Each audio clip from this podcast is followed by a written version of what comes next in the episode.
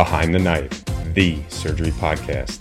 Relevant and engaging content designed to help you dominate the day.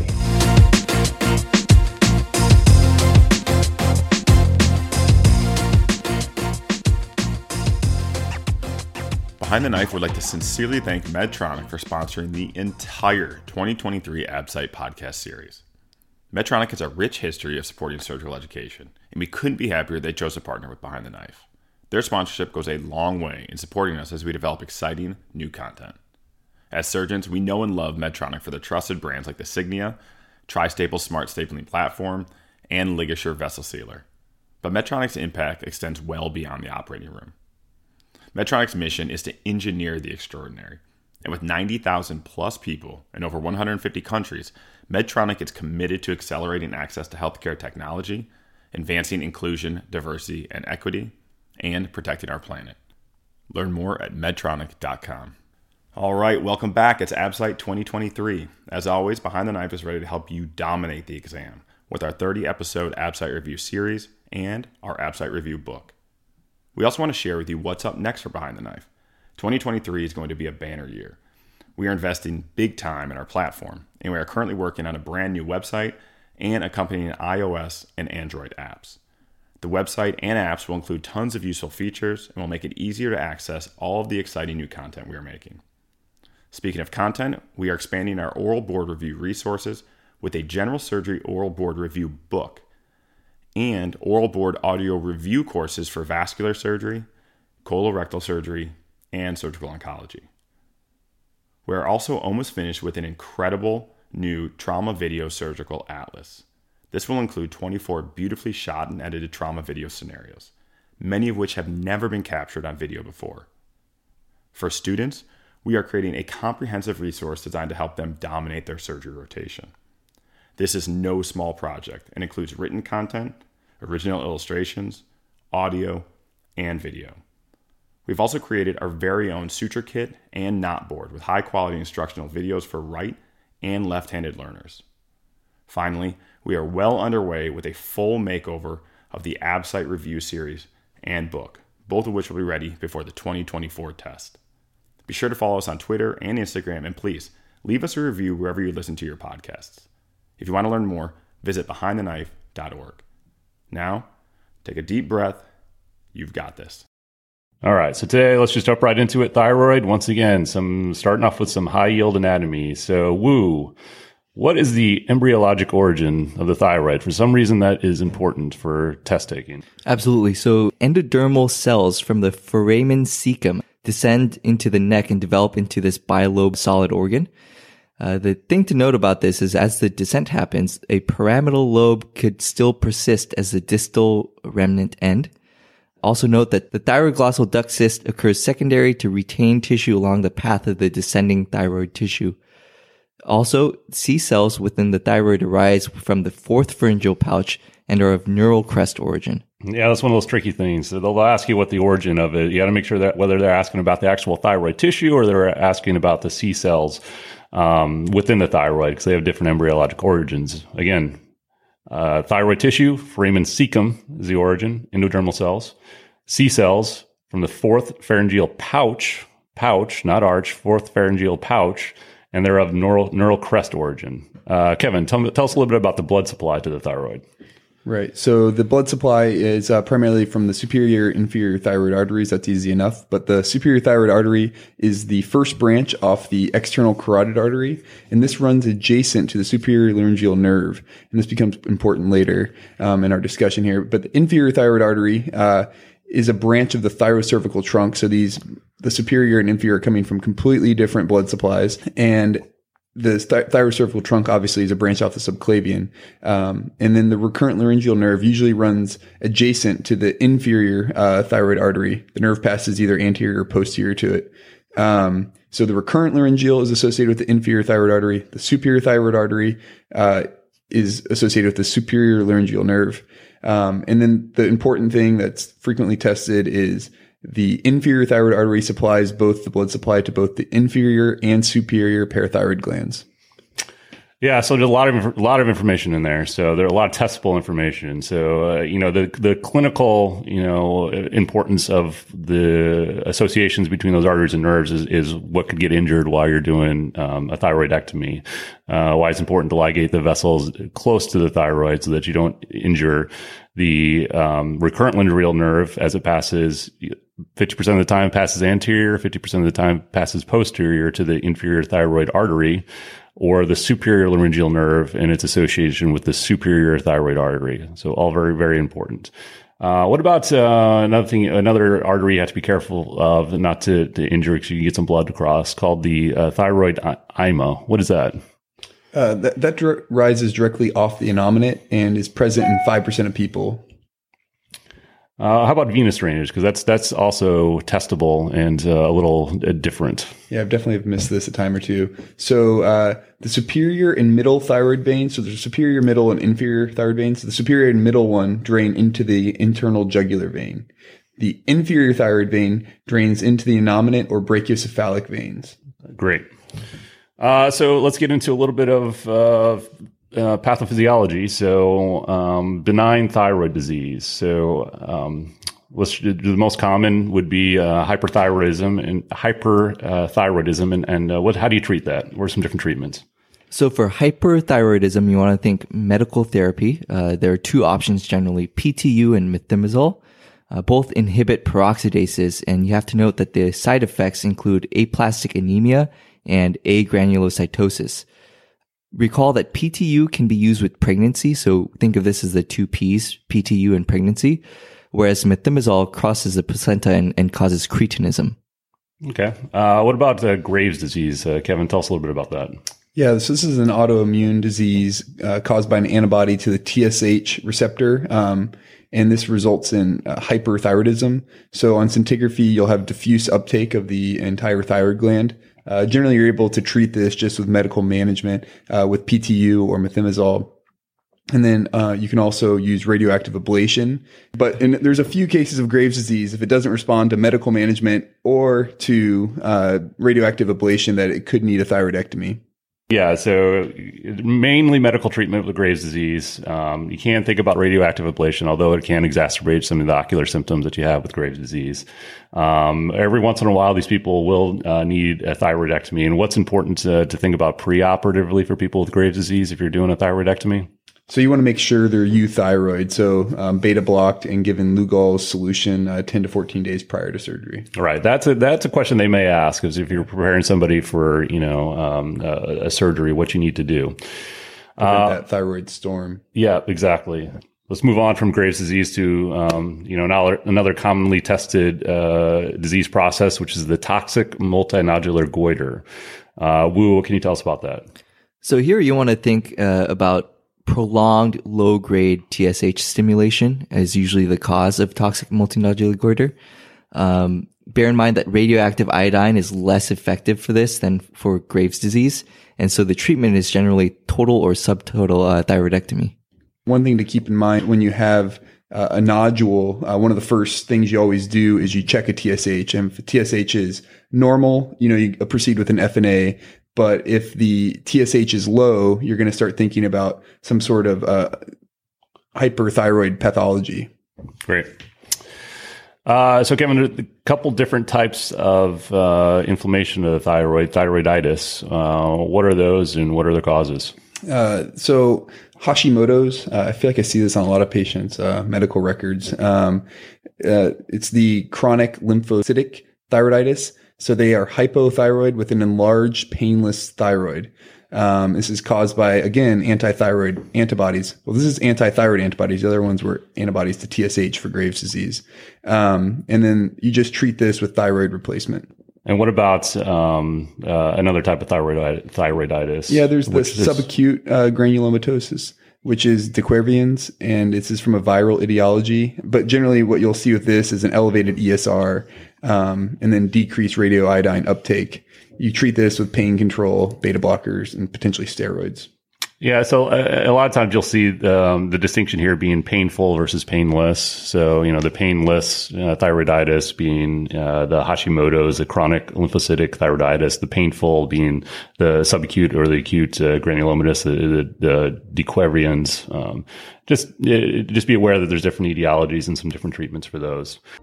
Uh, so now getting, now that we've kind of covered the boring, benign medical side of things, um, let's get into something a little bit more interesting, a little bit more clinically relevant, which is the palpable thyroid nodule, which is a very common presentation.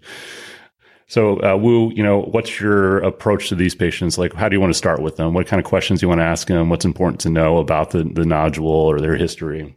Absolutely. So let's first bear in mind that only 5% of palpable nodules turn out to be malignant. Uh, so going systematically, starting with a history, uh, you want to ask about history of radiation or family history of thyroid slash endocrine malignancies or the risk factors of those malignancies.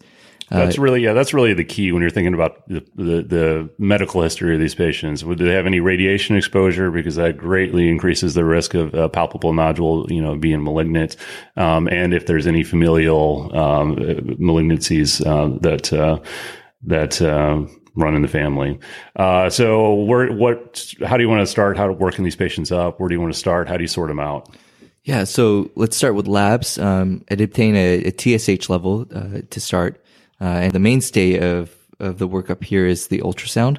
Uh, so you're going to look for hypoechogenicity for microcalcifications, irregular margins, unorganized vascular patterns, lymphatic invasion.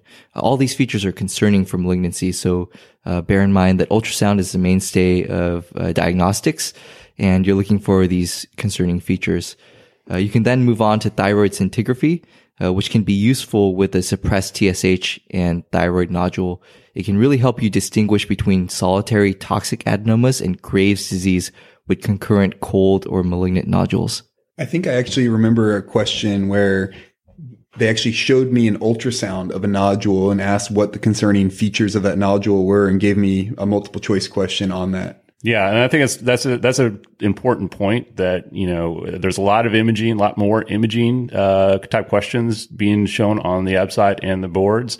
Um, and it is, you know, especially with the kind of broadened use of ultrasound, where you know, as a general surgeon, you're expected to have uh, some pretty advanced ultrasound. Um, uh, capabilities uh, in your clinical practice. So that would not surprise me at all if they just show you an image and you have to not only know the buzzwords of hypoechoic, microcalcifications, irregular margins, you have to be able to recognize it. So, so, so spend some time looking at that. So uh, once you do the ultrasound, the next step is going to be to figure out whether you need to biopsy this nodule or not.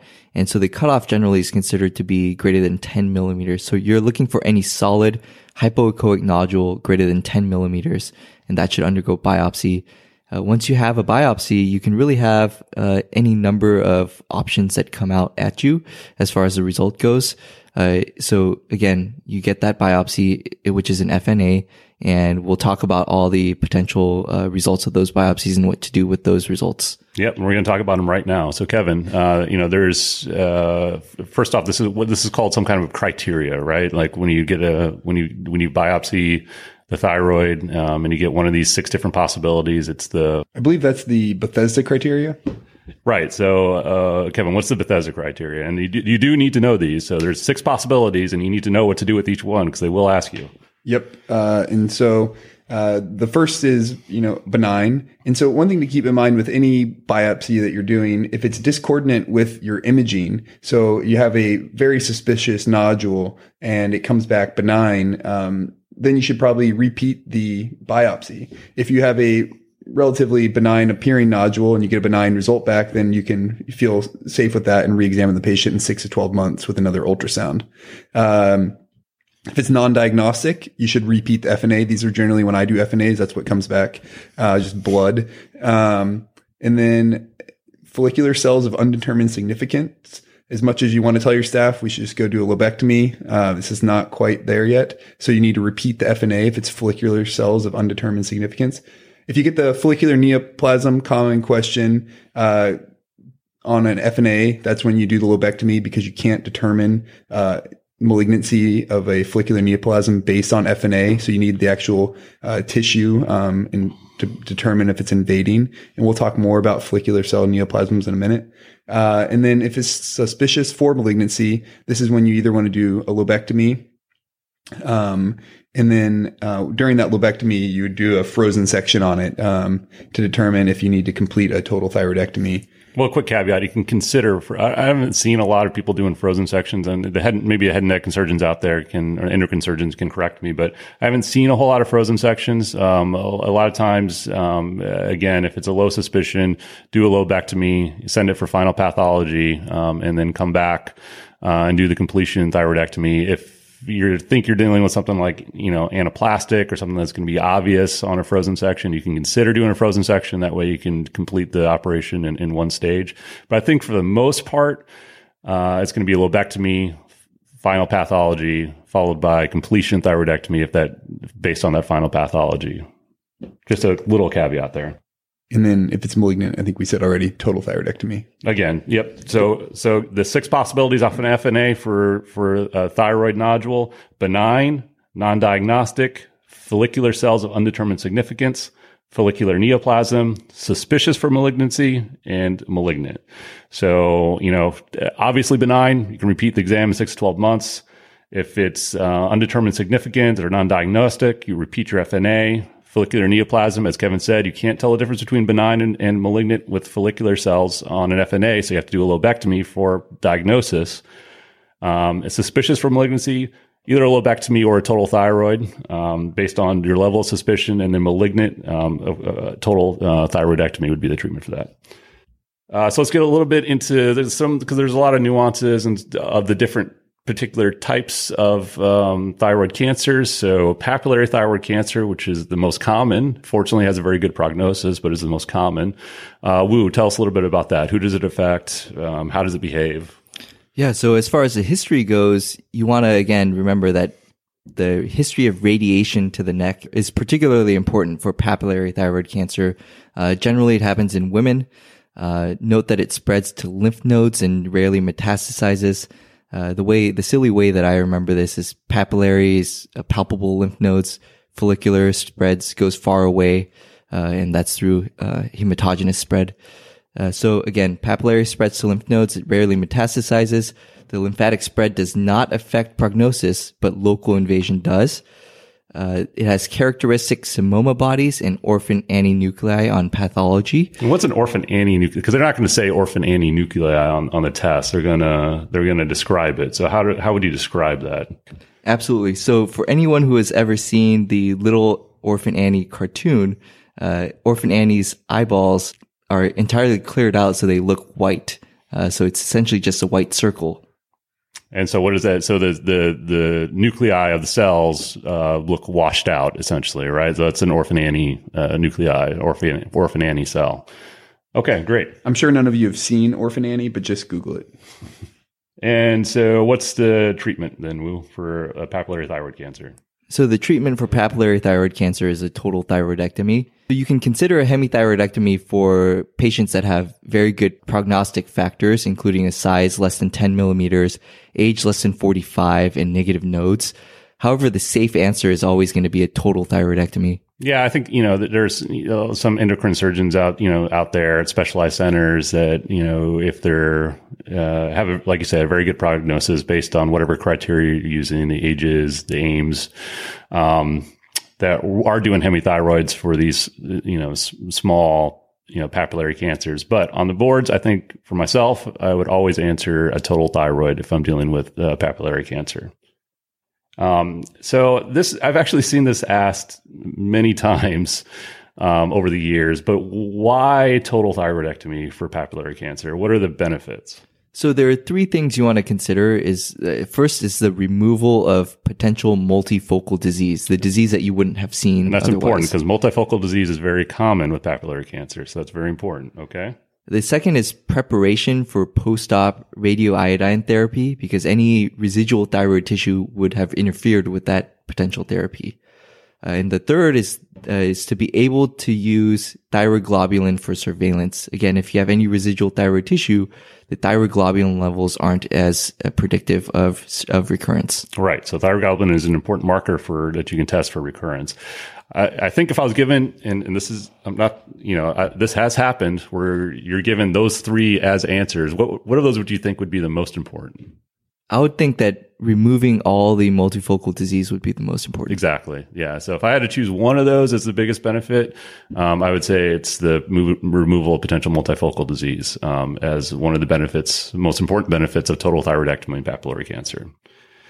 Uh, what if you, um, you know, papillary cancer? What if you either during your ultrasound identify some positive nodes? um, biopsy, you know, these nodes and it comes up as papillary, as thyroid tissue, or your intraoperative assessment, um, you find some positive nodes. What, what then? Uh, so at this point, you're going to consider expanding your dissection. So you want to include level six in your compartmental dissection. Well, you definitely want to include level six with any which is essential node dissection with any positive node, but also you need to do a selective dissection based on that compartment where the node is positive. So you do um, removal of nodes in, in that section, and always add a level six uh, to that. And, how I've seen this come up too is uh, someone will have a neck mass and they biopsy that lymph node and it comes back aberrant thyroid tissue. And if that's the case, that is diagnostic of uh, metastatic thyroid cancer to the, that to that lymph node. Correct. They'll try and trick you, where it's just yeah, aberrant thyroid tissue, no big deal, no, no, need to do anything wrong. Yeah, that is that is thyroid cancer. Um, okay, adjuvant therapy for for papillary thyroid cancer. So adjuvant radioactive iodine should be given when the TSH is elevated. So generally about four to six weeks post-op. Uh, and so you can either withhold exogenous thyroid hormone or be given as recombinant TSH post-op and the TSH should then be suppressed by giving levothyroxine. Right. So yeah, the, the key there is either because you know the levothyroxine is has such a long half life that if you it's hard to turn off, um, and so you want that TSH level to be high when you're given the recon or when you're given in the um, radioactive iodine. So either withhold it or you give a shorter acting recombinant TSH that you can that you can um, turn off.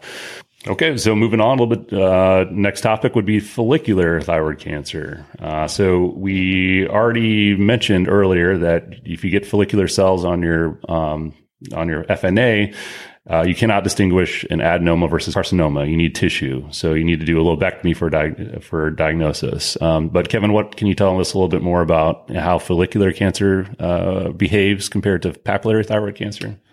So for follicular cell cancer, it is spread hematogenously. Um, so really, there's very rare lymph node involvement with follicular cell cancers. Uh, cell is when you think that you want to think about follicular, a more aggressive form of follicular thyroid cancer. And so generally, we treat this similar uh, as we would treat follicular cell cancer. Um, so the treatment for a patient that does have follicular cell cancer is a total thyroidectomy. So after you've done that lobectomy for diagnosis, you need to take them back and complete the thyroidectomy. And then you also want to do a modified radical neck dissection on that side, along with uh, radioactive iodine ablation. And I'm sorry, the modified radical neck would only be if there were positive lymph nodes, which is pretty rare in follicular cell cancer. So it's total thyroidectomy with radioactive iodine. Okay, and lastly, Wu, uh, let's talk about uh, medullary thyroid cancer. Um, so it's a little bit a little bit different than the other thyroid cancers. Uh, where does it come from? What does it do? Yeah, so remember when we had talked about those parafollicular C cells? Uh, that's where medullary thyroid cancer comes from. Okay, so let's test short term memory. Where do the parafollicular C cells originate? Fourth pharyngeal pouch. Yep, and uh, of what cell origin? Neuroendocrine. Neural crest. Neural, crest. Neural, crest origin. Yeah. Okay. Sorry to interrupt. Go ahead. Uh, so these parafollicular C cells and, and therefore the medullary thyroid cancer produces calcitonin. Uh, so you can actually see that calcitonin levels can be greater than 400, uh, and this actually corresponds to a higher likelihood of metastasis. Uh, also bear in mind that for medullary thyroid cancer, radioactive iodine is ineffective. Um, 50% of medullary thyroid cancer secretes CEA, and 20% of medullary thyroid cancer occurs secondary to germline mutations in the RET proto-oncogene. Uh, this is important for uh, the MEN syndrome, so MEN2A and 2B, as well as familial um, medullary thyroid cancer. The remainder, though, are sporadic. So again, 20% secondary to germline mutations, 80% sporadic.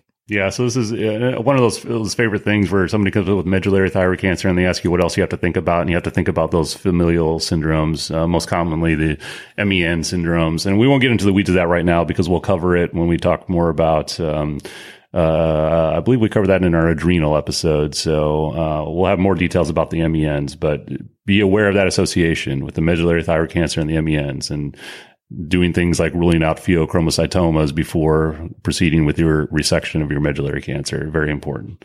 How about uh, treatment? How do you treat uh, medullary thyroid cancer? Woo. So treatment for medullary thyroid cancer, if no nodes are involved, is a total thyroidectomy with a central uh, node dissection. If you do have positive lateral nodes, then it's going to be a total thyroidectomy with a central and lateral dissection. So central being level six, lateral being levels two through five. Yep, that's an important distinction. So all medullary thyroid cancers get a total thyroidectomy and a central node dissection, even if there's no uh, positive node. So they all get central node dissections. If they do have positive nodes, you add a lateral neck dissections, level two through six to that. Uh, how about post-op? How do we follow these patients? So again, looking back to the uh, pathophysiology of, of these medullary thyroid cancers, you're going to surveil with calcitonin and CEA levels, and you're going to measure these every six months for one year, uh, and then annually after that. All right, great. So I think that was a good review of some uh, of the different thyroid tumors, thyroid cancers. So now let's move on to our quick hits section. Again, these are real quick associations, highly testable. Not a lot of uh, extrapolation on any of these. So, uh, Kevin, I'm going to say an anatomic variation associated with a non-recurrent right laryngeal nerve. What do you think of? So this is where you're going to have the aberrant right subclavian artery, uh, which you can also call it's also called arteria lusoria. Yep, arteria lusoria. So aberrant right subclavian. So this is on the right side. So on the right side, that recurrent laryngeal nerve hooks under the right subclavian. So if you have an aberrant, let's say you have a left takeoff of your right subclavian, you're going to have a non-recurrent right laryngeal nerve. Um, and we talked a little bit about this, but what is a very key principle, Woo, um, in avoiding avoiding injury to the superior laryngeal nerve during a thyroidectomy? You ligate superior pole vessels close to the thyroid. Yep, you want to stick right on that thyroid to avoid injuring the nerve. Um, Kevin, serum marker monitored for thyroid cancer recurrence. That would be thyroglobulin. Thyroglobulin. And it's another one of those benefits of doing a total thyroidectomy for papillary cancer. And Woo, if it's medullary, calcitonin levels. And CEA. Yep, perfect. Okay, so there's two different forms of thyroid hormones. There's T3 and T4. What's the most active? T3. And where is T3 uh, produced? Most of it. It's produced peripherally uh, with deiodinase. Nailed it. Uh, Kevin, uh, a midline mass that moves uh, up and down with the patient swallowing. What do you think of? Uh, this is the thyroglossal duct cyst, a remnant of the foramen cecum. Uh, so you do the Sistrunk procedure for this. You resect the cyst along with the mid portion of the hyoid bone. Uh, these are generally prone to infection and have a risk of malignant degeneration. Yep, have, there's a small there's a small but real risk of malignant degeneration. So the treatment for these is, is resection uh, woo, fever, tachycardia, um, hypertension, post-op in a patient with uh, Graves' disease. You've got to think thyroid storm. Yeah, what what probably didn't happen? Uh, the preoperative preparation with beta blockade. Yep, and, and, and PTU Lugol solution. Yep, and how do you treat thyroid storm? So in the same sense, you're going to use uh, beta blockade, PTU Lugol solution. You're going to use cooling blankets for the fevers and oxygen. Correct. Okay. Okay. So this is an interesting question. So, you know, you have a patient with maybe uh, you know medullary thyroid cancer or one of the MEN syndromes, and they have uh, elevated calcitonin. What's the most common symptom of of, of uh, having a high level of calcitonin in your blood? diarrhea. Yeah, it's, it's, weird, but I don't. I've seen that someplace. Um, but uh, apparently important to know, not what you would expect. Um, okay, so this is interesting. So again, we talked a little bit about the MEN syndromes. We're going to get more into it in uh, our adrenal uh, uh, podcast review. Um, but uh, these patients, if they have a known MEN syndrome, they get prophylactic uh, thyroidectomies um, at a very young age. But it's different between 2A and 2B. Uh, so, Woo, for a patient with uh, MEN 2A, at what age should they get a prophylactic thyroidectomy? At six years old. Okay. How about MEN 2B? And this is much earlier, before the age of two. Right. And the way I remember that is 2B has a worse prognosis. So B is bad. So stage 2B or MEN 2B is bad. They get an early uh, prophylactic thyroidectomy and they have a worse prognosis than uh, MEN 2A. All right. Well, that wraps it up for our thyroid uh, behind the knife ABSITE review. Hope you guys enjoyed it, and we'll see you uh, at the next one. Thanks for listening, and thank you to Medtronic for supporting surgical residents preparing for the 2023 ABSITE. Since 1949, Medtronic has relentlessly pursued therapies that change lives. Today, we thank Medtronic for supporting surgical residents as they relentlessly pursue their dreams. From all of us at Behind the Knife and Medtronic, dominate the ABSITE. Be sure to check out our website at www.behindtheknife.org for more great content. You can also follow us on Twitter at Behind the Knife and Instagram at Behind the Knife Podcast. If you like what you hear, please take a minute to leave us a review. Content produced by Behind the Knife is intended for health professionals and is for educational purposes only. We do not diagnose, treat, or offer patient specific advice. Thank you for listening. Until next time, dominate the day.